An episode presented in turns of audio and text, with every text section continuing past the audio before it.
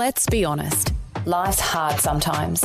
We get discouraged, struggle in our faith, and it's easy to feel alone. Despite how you might feel sometimes, know that God's got your back. And so do we. Vision's prayer line team are ready to pray for whatever you're going through. Text your prayer request to 0401 132 888 and we will be praying for you. Or click prayer line at vision.org.au. That's 0401 132 888 or vision.org.au. It's another way Vision is helping you look to God daily. 2020, bringing a biblical perspective on life, culture, and current events. Weekdays on UCB's Vision Radio Network. Find out more at vision.org.au. Life, culture, and current events from a biblical perspective. This is 2020 with Neil Johnson on Vision. Great to have you along with us. It is the Tuesday edition of 2020. It is Neil Johnson with you and our special guest uh, through this coming hour, the other Dr. Carl, Dr. Carl Wieland from Creation Ministries. Hello, Carl. Welcome back to 2020. Hi, Neil. Thanks for having us.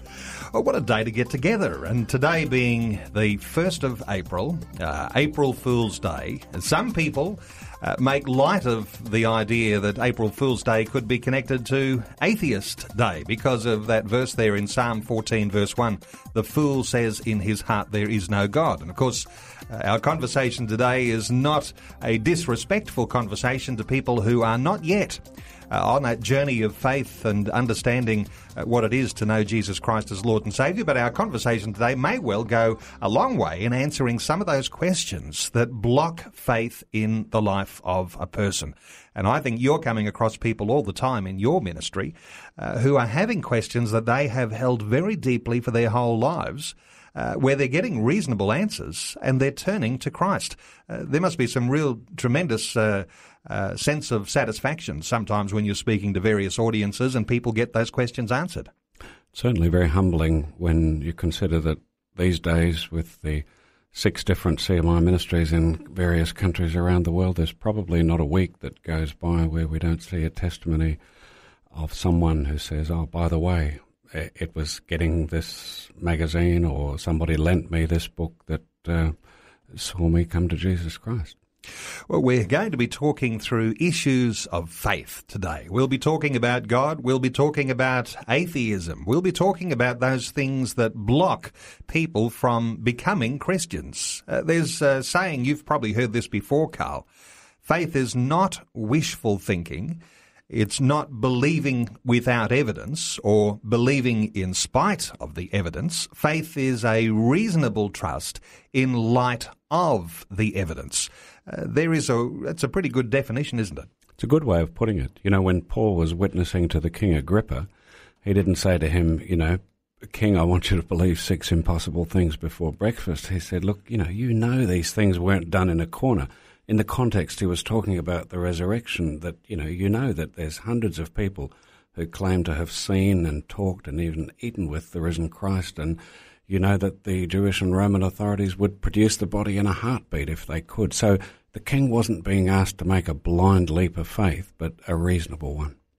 Now, we are going to be talking about all of these sorts of issues to do with faith. And uh, there is some incentive to give us a call today and participate in this conversation.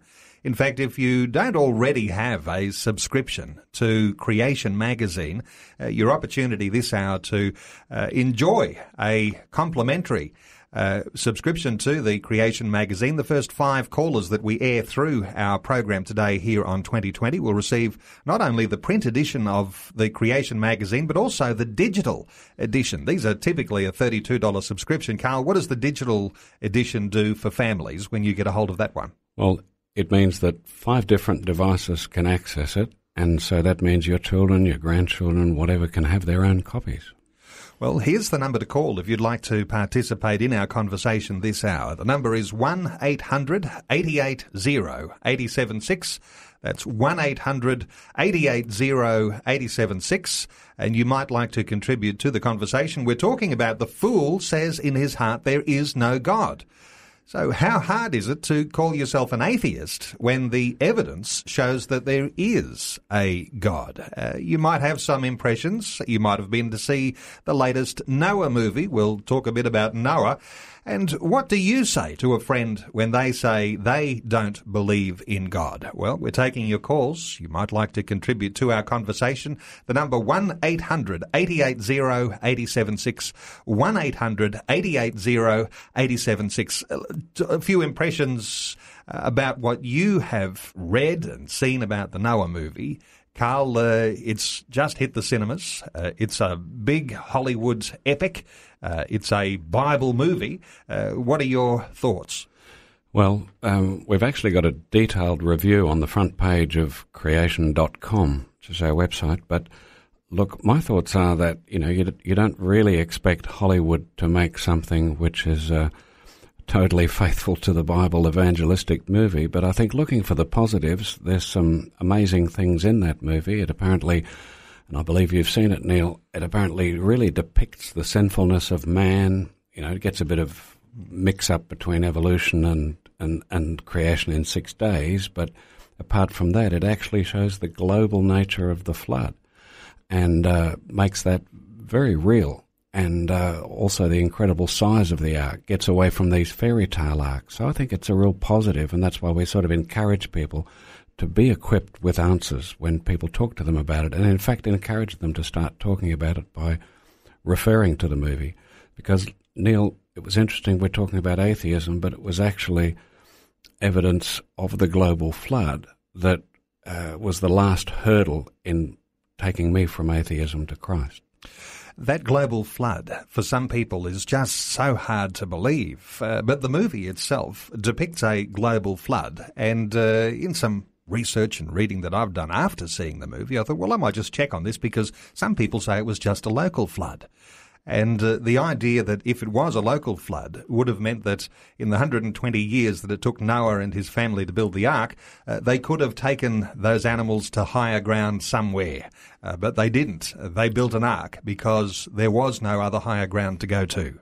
Well, Neil, the Bible even says that birds were supposed to go on board. And of course, birds can just fly across to the nearest mountain range. They, they, they don't need hundreds of years. It just makes no sense. You know, no one reading that those chapters, and we're talking about you know six, seven, eight, and nine, a big chunk of the Bible devoted to this, um, can possibly get the impression of anything other than a global flood. Well, you can contribute to our conversation. Perhaps you have seen the movie and you'd like to tell us about your thoughts on it. You might like to be able to tell us uh, when a friend says to you they don't believe in God, what is your response? Well, we're interested to hear from you today. You can call us on 1 800 880 876. That's 1 800 880 876 and contribute to our conversation. Of course, the uh, five first five callers that uh, we air uh, contributing to our conversation today, uh, you'll get uh, a copy of Creation magazine, both the print and the digital version. They're worth $32. And of course, you can get those uh, from the Creation uh, website, but uh, your opportunity to get one of those this hour. Neil, Neil, just sorry, one correction. It's it's not a copy that costs $32. That's a one year subscription, four, four copies of print, okay, well, print be, plus digital. You'll be a subscriber to the uh, Creation magazine. Uh, look, let's come back to atheism too, because this uh, one of the main topics of our conversation this hour. Uh, the evidence that is required to be a true atheist, Carl. There is a sense in which uh, most people who say that they're atheists haven't really thought through what that really means. That's true. Someone summarized it as it means that nothing plus nobody gave rise to everything. Or that hydrogen is a colorless, tasteless gas which left long enough turns into people. Uh, and that's, that's really fantastic when you stop and think about it. But you know what? I was an atheist all the way through university, and that was a major reason because I'd been convinced that that story was a fact. And particularly, what was a big block for me was this whole concept of millions of years, because I knew that the millions of years were represented by the fossil bearing layers. And of course, they show death and disease and bloodshed. And I'd read the Bible. And of course, if all of those things are millions of years old, I mean, fossils are real, but if they're millions of years old with all their cancerous tumours and all the rest of it, then that means that all of that bad stuff was in the world before Adam and Eve sinned. So the Christian could no longer talk about a good world ruined by sin to be restored in the future, which blind Freddie reading the Bible can see is what the gospel is all about. Instead, you suddenly have to believe in a world where there's, you know, bleeding and dying and suffering for millions of years. And of course, that's why the global flood is so important and why people, atheists, particularly the passionate ones, get really angry about it because they understand that if you've got a global flood, well, that's what's capable of laying down all those waterborne sedimentary rocks with billions of dead things in them. And, uh, you know, you now have a justification for the gospel a good world ruined by sin and a global flood which caused the fossils not millions of years after Adam sinned. We're taking your calls this hour. 1 800 880 876 is our number. Let's hear from Mara from Kempsey. hello, Mara. Welcome to 2020. Hi, how are you? I'm very well, thank you, Mara. What's your story? Um, my story is that at you know, um, Chris, I mean, sorry, nervous being on the radio. That's okay. Um, I just went to a normal secular school and we were learning about evolution. And I kept questioning, oh, I thought this was just a theory. And it was really pushed to me as fact. And this was before I was a Christian. And I looked into it because I was interested in science. And I'm like, oh, this is definitely just a theory. I think I actually believe the world was created. That just made, made a lot more sense to me. And it wasn't until about eight years later that I became a Christian. So the creationist before a Christian. Mara, that's interesting. Yeah, that's uh, um, not uncommon. It's not the most common thing, but uh, yeah, that's interesting. What what was it that then, um, you know, actually brought you to Christ? Um, I think I just started thinking about the value of life and how important it is, and looking who was saying and who was agreeing that it was really important. And um, yeah, that was just a long journey. yeah, thanks. Mara, thank you so much for uh, contributing today here on 2020. Great to hear from you. That is the story of a lot of people, uh, Carl, uh, going through school and university, and this is evolution presented as a fact. It is one of the mainstays of the difficulties that people have before they come to faith in Christ, dealing mm. with this issue of creation versus evolution. Unfortunately, it also blocks many from coming to Christ. You know, the evidence from, you know, surveys and chaplains at university and so on shows that, you know, when they come to first year, about 80% believe in a personal God of some sort, and by the end of second year biology, for instance, it drops down to just about zero. Let's take another call from David, who is in Newcastle, in New South Wales. Hello, David. Welcome to 2020. Uh, thank you. Uh, Carl, my question is I, I know that you had a lot of operations uh, after an accident and that you, the same uh, bone or same actual rib was taken after it regrew time and time again. Um, is it only one rib that regrows or is it any uh, any of the ribs can regrow. No, it's actually uh, any of them because where the regrowth comes from is the periosteum, which is that membrane that covers every bone like a bit of glad wrap. And even though I was a medical doctor, before I actually went to hospital and had all these operations, I, I didn't know that the rib's the only bone in the body that it'll, if you leave that periosteum behind and you can peel the rib out nicely and leave that membrane behind, it'll grow straight back again. And one reason too is the the uh, fact that the muscles around there sort of guide it nicely, and also there's a very rich blood supply. So God knew what He was doing. Adam didn't have to walk around with a defect the rest of his life; just grew straight back. Right. So uh, can be any any rib will uh, grow like that, and uh, either be male or female ribs do the same thing. Yes. And what about animals? Do their ribs um, also regrow? Look, I don't know, but uh, I've never asked that question, but I can't see any reason why that wouldn't be the case, um, because you know a, a, lot of the same design features they are, have are the same sort animals. of sheath. Yep. Yeah. Okay. Thanks very much. David, it's great having you as part of 2020, and uh, really appreciate your call today. Thank you.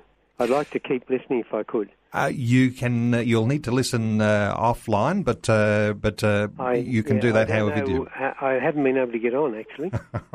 okay, well, uh, I'll have to get you to find another way to listen in. But thank you for your call, David. Great to hear from you.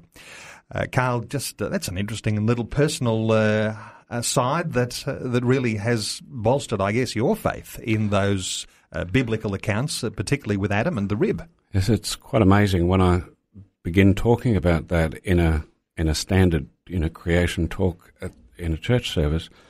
That's the one point where everybody goes quiet and starts leaning forward. You know, it seems to be something like, "Where's he going? Could he possibly be saying it's going to grow back?" and um, it's all documented in, in uh, a, a, book called Beyond the Shadows, which I was persuaded to write about my whole experience in hospital, all about you know things that happened from a healing and a non-healing point of view too, but also that having worked through the biblical worldview of a good world ruined by sin to be restored in the future through Christ made a huge difference in coping with personal tragedy. 2020 on Vision.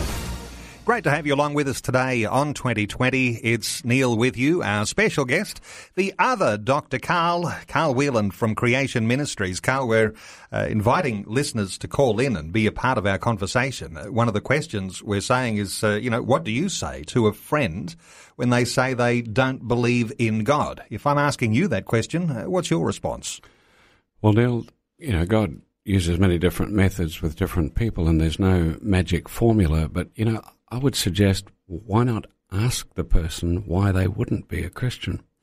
In other words, you know, get them to lay out their objections. And you know what's amazing? When people do that, nine times out of ten, it's something to do with this issue. Now, they won't come at you with some f- fancy scientific challenge, you know. Most of the time, they'll just say something vague like, oh, well, it doesn't fit, or it's not real, or I can't really trust the Bible, or what about science, or they'll mumble about dinosaurs or something. But if you're alert to it and you understand how this is a whole world view that doesn't sort of really fit with the Bible. See, one person I know that asked somebody that, and they said, oh, dinosaurs, you know. What they meant was this notion of things killing each other millions of years ago and so on. And so the person that asked the question said, Oh, would you be interested in finding out more? And that led to a conversation, and they were able to sort of, you know, look up creation.com and so on and find out how dinosaurs really do fit the Bible. Let's take another caller. And from WA, Bridget is on the line. Hello, Bridget. Welcome to 2020. Hi, how you going? Very good, Bridget. What's your comment or your question for Dr. Carl? Yeah, um, well, probably just a um, bit of a comment. Well, love Creation magazine. We get it, um, and it often lives in our toilet actually, because that's just about the only time of day you have time to sit down and read it. But it's fantastic, and I just we have you know teenage kids, and um, I just I love the fact that as you know time goes on and history unfolds, the more that scientists discover, um, it just proves that creation is true. And I just wanted to share with you know people listening in today that um, have come across the station accidentally or, you know, are really searching and may even sort of say, I am at that stage where they don't believe in God and want answers, I just want to encourage you to lean into Him and just ask Him. Just look at, walk out into the night sky tonight, look into the heavens and say, if you're really real, reveal yourself to me because He will. And over my lifetime, I'm in my 30s now, but I've seen it so many times where because he's a God of the detail in people's lives and because he loves each individual and he's created them, however he's wired them, however their personality is, he will reveal himself to you in a way that you'll understand, and whether it be historically or scientifically or through an emotional, spiritual revelation, however it is that um, you'll understand his character, that's the way that he'll present himself to you if you really search. And that's the key, I think, is um, just be honest and say, if you're real, prove yourself, and you will. And that's all he wants us to do as humans. And um, quite often, you know, it's through suffering and death that that's the very time that we really come to the end of ourselves. That we have to have something greater than ourselves to um, reach out to, and that'll be the time that he'll show up in your life. And then you'll realise that he's actually been there from the very moment of your awareness into this world. He's been there all the time, but because our minds are so filled with ourselves and through the things that we want to pursue in life, um, we don't we don't feel him, you know. So um, I just wanted to share that, and to, for people that you know, I've had a lot of friends that have said I don't believe in God and He's not real, and um, quite often it's not that they don't believe, it's that they want to believe and they want you to show them some sort of evidence. And quite often that's the the very time for Christians who have people, um, you know, in their lives that God's brought um, along. Um, don't be scared of that. That's they're actually pursuing God, and they want you to show them something. So just be encouraged if you're looking for Him. Keep searching because that's what He wants. That's your purpose in life is to find Him, and then He'll show you what your purpose is from there on.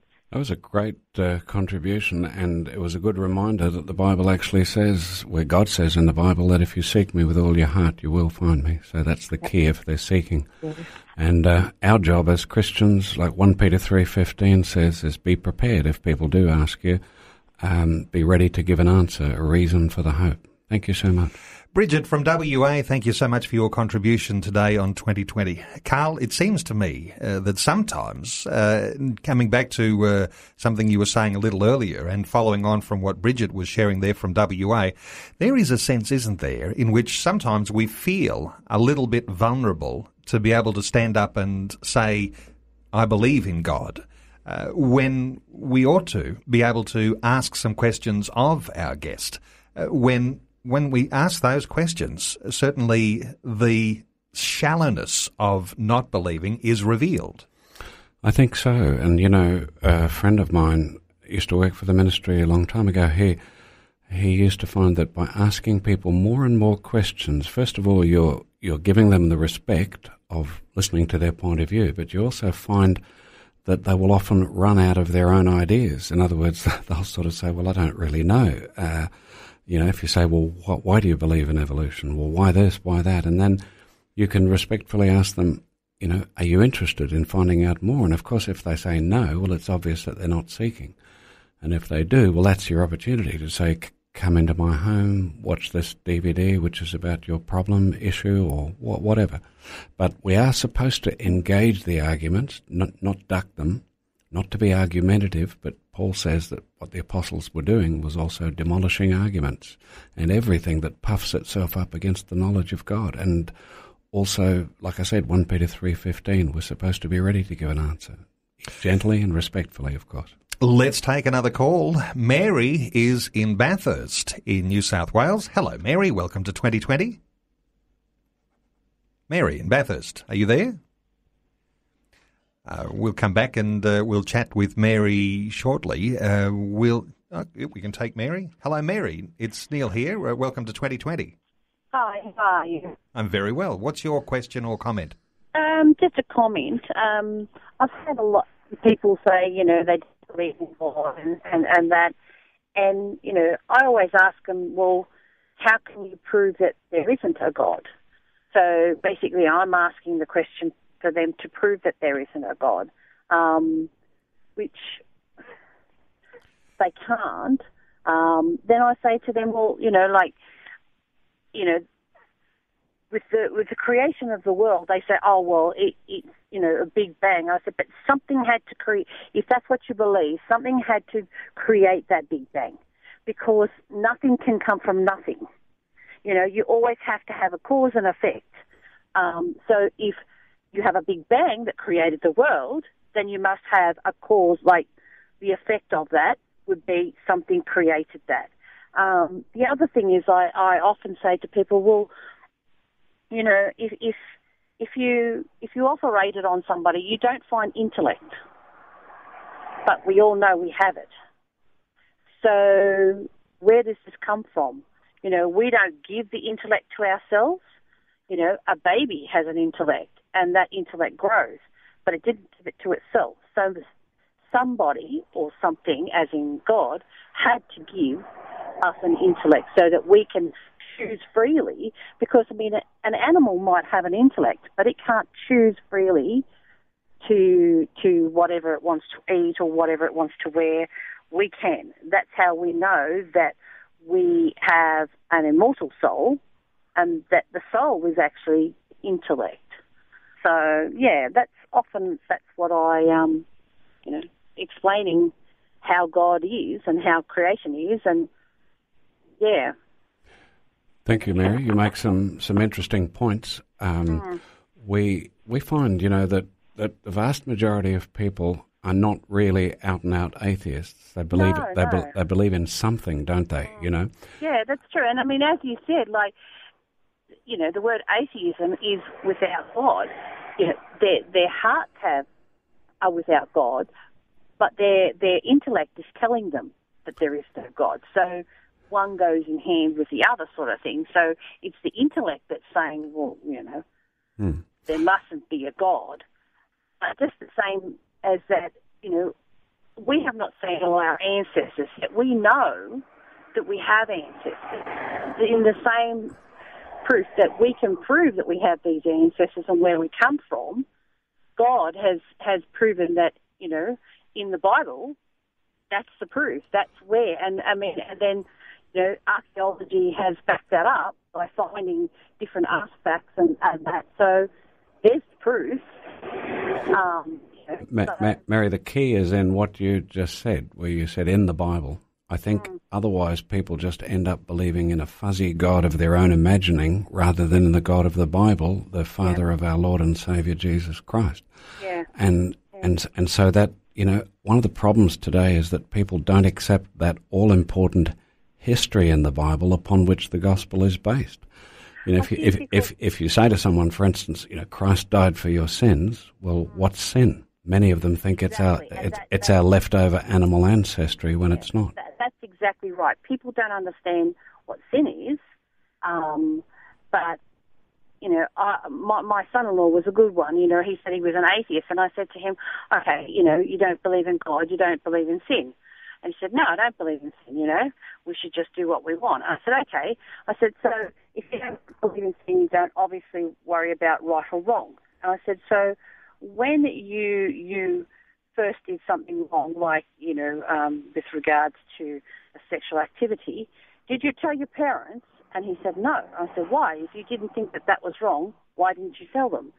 And then he stopped and he thought, he said, "Oh." And since then, he's become a Christian. So, yeah. Mary, you've got some good common sense, and I hope you really enjoy the Creation Magazine subscription that you've won. Mary from Bathurst, thank you so much for your input today on 2020. Just great to have you along with us on 2020 today. Our special guest, the other Dr. Carl. And given that it is April the 1st, we're talking about Psalm 14, verse 1. The fool says in his heart, There is no God. How hard is it? To call yourself an atheist when the evidence shows there is a God. You might have some perspectives. You might have even been to see the movie Noah in the last few days since it was released. And we're also asking you if you'd like to contribute. What do you say to a friend when they say they don't believe in God? Uh, Dr. Carl is with us. Uh, let's continue to take some calls, Carl. Uh, this one uh, that's coming to us uh, from uh, David in Tasmania. Hello, David. Welcome to 2020. G'day, g'day. Yep, hi. David, what's your contribution to our conversation today? Yep, um, when I was at uni, um, we had you met you meet lots of people with great robust discussions of evolution, and uh, and there was one day that I was talking to this very very clever guy, and um, I just thought thought a different angle to talk to him about it, and I just said, look, let's just pretend evolution is true, and evolution creates matter. Um, if not, you know, creation creates matter, uh, but it, it can't create spirit. Um, because a lot of the guys I was talking to there were, were into um, believing in other spirits or in their cult or, you know, uh, those types of um, discussions. And I tell you what, the, the people around me were quite pulled up by that. They were quite defiant that there is no God, but they couldn't explain their belief in spirits and uh, uh, be it good or bad. But you know, so that that was quite an interesting uh, yeah angle that has stayed with me, uh, and I've used it a couple of times when I'm talking to young people that are quite adamant about evolution or adamant about no God, but they will uh, delve into other sort of spiritual aspects of their life.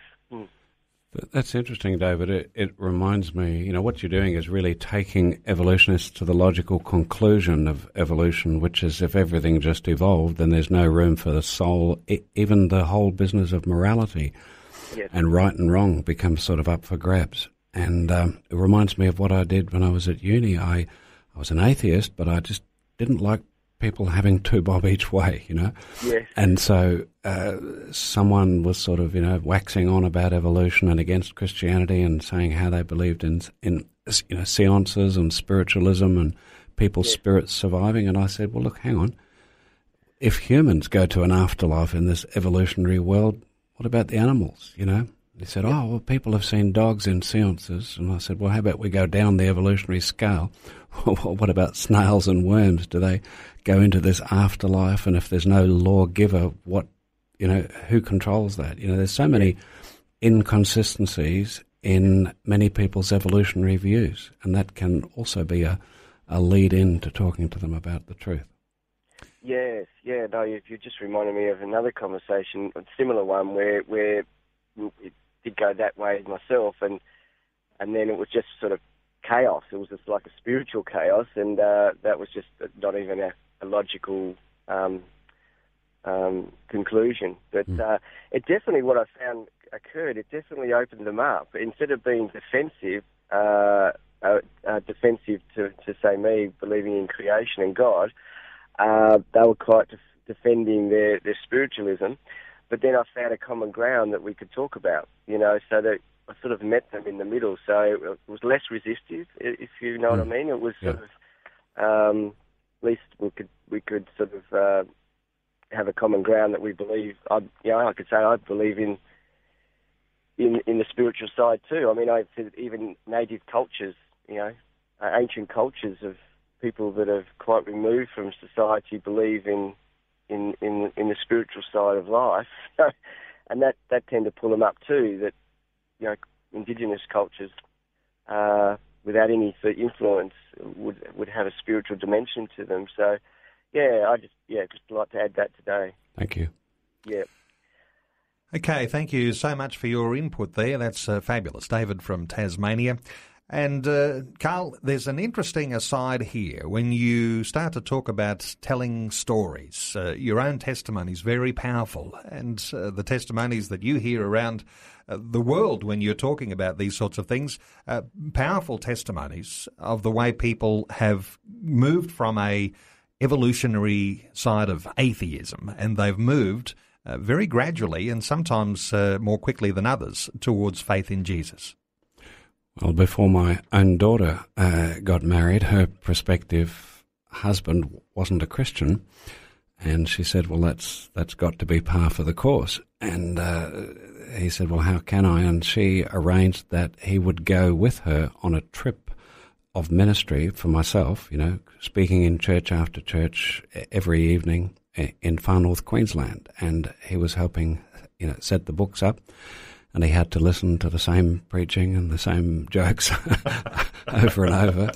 And yeah, praise God, he became a rock solid Christian at the end of that time and has remained so ever since. So we we just wish that people who think, well, this is a side issue, and you know, what does it matter how or when God created? So as long as I know that He's created, but the key is the gospel, because the gospel really only makes solid sense in a framework of Bible history.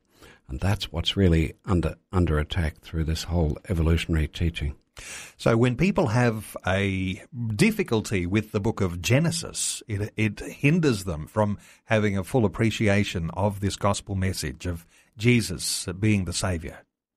That's definitely true. And I mean, you know, people say, well, don't worry about that. Let's just, you know, um, have you sort of accept Christ. But, you know, so many people then reach a time where they get weak at the knees and they say, well, what do I actually believe? Look, look at this. The Bible says, you know, Jesus believed in a literal Adam, literal Eve. He believed in a young world because he talked about people being there from the beginning of creation and things like this. And the Apostle Paul obviously believed that Eve and the serpent and all of that was correct. So if that's not true, then often people will, uh, you know, f- uh, fold their tent and go home even after they've made a profession of faith. You can contribute to our conversation today. Our talkback lines are open 1 800 880 876. That's our number 1 800 880 Why don't you give us a call and uh, tell us your perspectives on some of the things we're talking about? We've been talking about Psalm 14, verse 1. The fool says in his heart, There is no God. Hey, today is April 1st. It's April Fool's Day. Why wouldn't we talk about a scripture like that? How hard is it to call yourself an atheist when the evidence shows that there is a God. You might have some perspectives. Why don't you call us? 1 800 880 876. Back to talk with the other Dr. Carl from Creation Ministries in just a short while. A biblical perspective on life, culture, and current events. 2020 on Vision. Tremendous to have you along with us on 2020 today. It's Neil with you, our special guest, the other Dr. Carl, Dr. Carl Wieland from Creation Ministries. We are talking about the fool says in his heart there is no God. And those words out of Psalm 14 and verse 1. Your opportunity to contribute to our conversation today, 1 800 880 876. I think there's been a number of calls today, Carl, people reflecting on their university days uh, where science lecturers and uh, uh, people who profess to be uh, very clever when it comes to science have their perspectives and often arguing very, very strongly for an evolutionary theory. But scientists don't always have everything together. Well, I mean, there are each issue of Creation magazine, there's an interview with a PhD scientist to sort of encourage Christians that there are people that believe the Bible just as it stands and have no difficulty reconciling that with the facts of science, as opposed to the the philosophy and the worldview and the interpretations of science. The facts, in fact, are not only consistent with the fact that there's a God, but also with the fact that that is the God of the Bible. But let me just tell you a little story. I was in a cafe once in New South Wales and I was talking to a minister there who'd arranged to meet me because somebody had been talking to him about this issue of, you know, that you can't really have God using evolution because you've got death and suffering and bloodshed and cancer and so on before sin. And that was really bothering him. And, and, and he sort of said, well, I'd really like to believe that. And that's so convincing. But then he said, but what would the scientists say? And I thought, of course, you know, that, you know, who's got the authority, the word of God or the word of man? But I, right at that moment, coming in the door were two people from our volunteer Friends of CMI in New South Wales. And uh, they were husband and wife, a young, dynamic couple.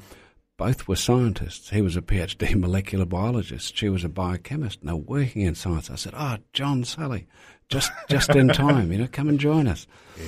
And anyway, what was fascinating, they testified to the fact that they actually learnt more about evolution from their involvement with the Friends group with CMI than they had throughout all of their training because they said, look, the reality is that most scientists don't actually use evolution in their practical science. They said most of our colleagues wouldn't even know how to defend ev- evolution properly. They don't even understand it all that well but they think, well, I'm a scientist, so I have to believe evolution. That's what scientists do. They just take it for granted. And uh, yeah, this minister was absolutely gobsmacked when he heard that. You know, the Christians often have this belief that they've got to bow down to science and what the scientists say when the problem is not with science. Science is a wonderful tool. And in fact, science flourished in Western Europe because of the Bible after the Reformation and so on. But uh, uh, you know, it's the, a question of what's your beginning point, what's your beginning assumption. And I would say to anyone who isn't a Christian, just assume for the sake of the argument that the Bible is right. What would you expect to find? And then go through the evidence. And uh, you can do that well on our website, creation.com. It's got a powerful Q&A section. And uh, if you've got an issue that's not resolved on the website, send us an email. Let's take some more calls. Christian is in South Australia. Hello, Christian. Welcome to 2020. Hello. Good to meet you. What's your uh, comment or question for Dr. Carl? I just had a um, comment uh, regarding his uh, book, One Human Family. I thought it was a very enjoyable book, quite eye opening too. Um, yeah, and just uh, the one thing that interested me was looking at how um, even the non-Christians, they don't realise they borrow from the Christian worldview um, in regards to whether it's justice, human dignity, any of that. And I thought, well, um, how can we communicate this truth to our non-Christian friends or family or whatever um, in in a way that because there's this belief that um, we can have all of that without the Christian foundation, but I don't believe that's true. Is there a way to communicate this. Well, Um, Christian, I think that, that one way would be to first make them aware of it, Mm. and and uh, and then sort of you know see how the discussion goes. Uh, for instance, if you ask them, "Were you aware that?" You know, do you know? Mm. And then they'll probably ask you more, or they'll say, oh, "I don't believe that," and then you say, "Well, would you like this s- sort of evidence from it?" And Mm. That sounds good. obviously, you've got the book there, and you can use that. The subtitle, yeah. by the way, for people listening, is "The Bible, Science, Race, and Culture," but it's about a lot more than that, isn't it? Yes, yes, absolutely. I just thought it was interesting also how um, so many people are quick to write off Christianity and say, oh, it's the cause of all the troubles in the world. And you hear about the missionaries going to um, many other countries and um, there's believers there now and um, people say, oh, they've they've ruined the culture of, of those countries. But you look at and they've they've redeemed those people from their warring lifestyles, their occultism or any of that, um, and Christ has really made a difference in their lives. And I think that's an amazing testimony. It certainly is. You know, many years ago, uh, and I think I mentioned this in the book, I was in Fiji and uh, I'd just been to the museum there, and there was the usual thing about these, you know, indigenous people that have had their culture destroyed by missionaries and all the rest of it. And uh, then I went to a display in an old temple, reconstructed temple, where they talked about how there was this terror that ruled the Fijian culture before the missionaries came. You know, people would be arbitrarily singled out to have their brains dashed out, and you know, people would be buried alive when temples were consecrated. If a war canoe was launched, it would be rolled out on human rollers, you know, and just totally arbitrary, fear based thing based on demonic worship and so on. And you know, I spoke to the the the guide afterwards, and he wasn't a a red hot Christian. He was sort of more of a cultural Christian, you could say. But you know what? He said, "Ah, because cannibalism and so on was there in his grandfather's day." He said, "We are just so grateful for the missionaries, you know." And uh, you know, I just think you go nowadays to Fiji, and at sunset you get these beautiful high school kids that come out and they for no money or anything. They just come out and sing hymns to share it with the tourists. What a Wow. difference! That's great. Well, thank you so much for your call today. Uh, great to hear from you, Christian, from South Australia. Thank you. Uh, Carl, when we talk about uh, different cultures, uh, people talk about different religions. How does the creation count fit with some of the other world religions and their accounts of origins? Well, of course, um, the the creation account for, for the Jewish faith is is the same because, of course, Christianity is the extension of of the Jewish faith. Uh, Muhammad appears to have gotten his ideas from interaction with Jewish and uh, uh, and and and also post Jesus Christ believers, and uh, so there seems to be a bit of you know confusion in there. We've got an article on our website which compares the Bible and the Quran on, on creation, and of course there's a huge difference. So it's much easier for Islamic people to believe in evolution and millions of years and so on. In fact, they don't have this concept of a good world ruined by sin and so on. So um, you'll find it's no problem at all for Islamic, quote, anti evolutionist um, organizations, and there are a few of those, um, to accept millions of years. They have no problem with that as long as you weave Allah in somewhere. So they're more more theistic evolutionary in one sense. Okay, and of course, many cultures have the similar sorts of creation stories that go back in their traditions and in their folklore. Well, it's interesting that, that you know the Bible says that people started off with the knowledge of the one true God, and they sort of abandoned that and began worshipping other things and spirits and inanimate objects and things like that. And the archaeological evidence fits with that. You find that m- many cultures have a sort of a vague belief in a sky god with whom they've lost contact, and uh, all of these other things have come in in the interim. But also, cultures such as our Aboriginal people, they sometimes have memories of the flood and the Tower of Babel in their stories. There are, for instance, there are over 300 accounts in different cultures around the world of a global flood that was sent by a great spirit of some sort to destroy the world and begin again. And that there's a vessel of safety. Sometimes there's the sending out of the birds and so on. So where'd they get that story from if there's never been a meeting between Jews and Aborigines for tens of thousands of years, as we're told?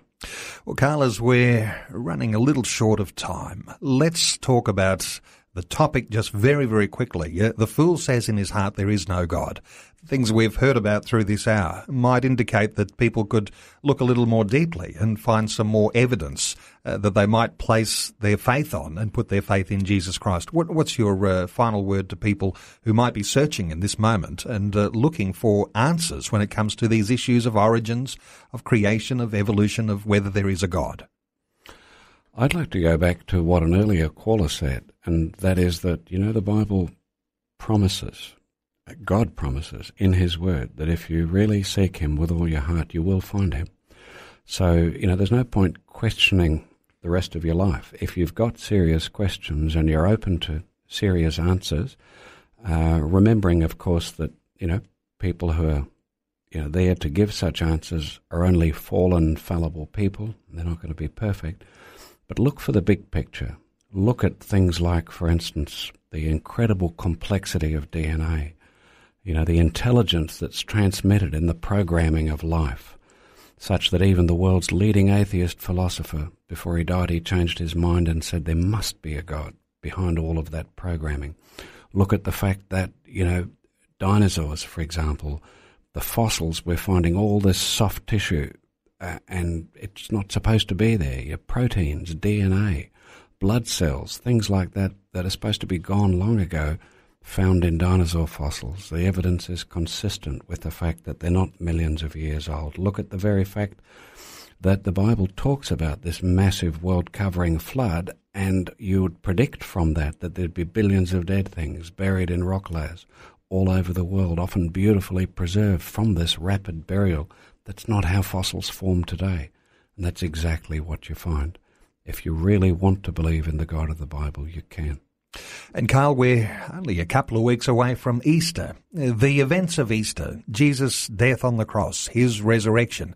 It's one thing to say uh, that there is a God, but knowing that it is the God of the Bible, it comes back to this account of Easter that we are going to be celebrating ourselves just in a couple of weeks. Well, that's right. And he wasn't just some martyr who died for his faith. Jesus was the creator, says the Bible, you know, and it was God himself, you know, taking that punishment for our sin. We've all sinned individually, but we inherit that sin nature, that compulsion to sin because of what happened back there in the Garden of Eden.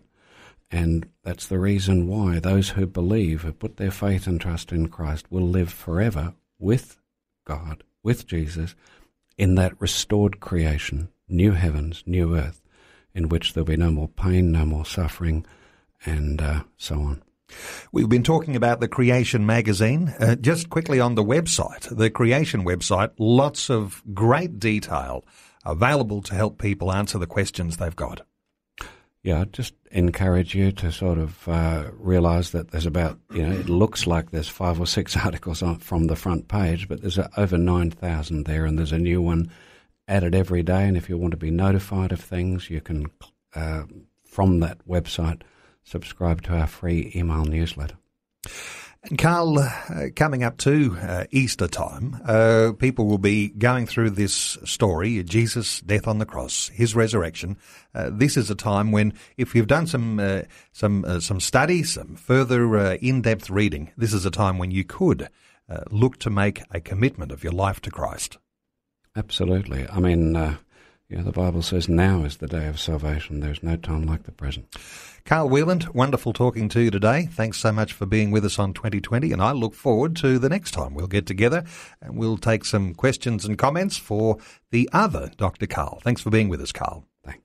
Like what you've just heard? There's more great podcasts, or you can listen to us live at vision.org.au. And remember, Vision is listener supported. Your donation of any amount will help us continue connecting faith to life. Learn more or donate today at vision.org.au.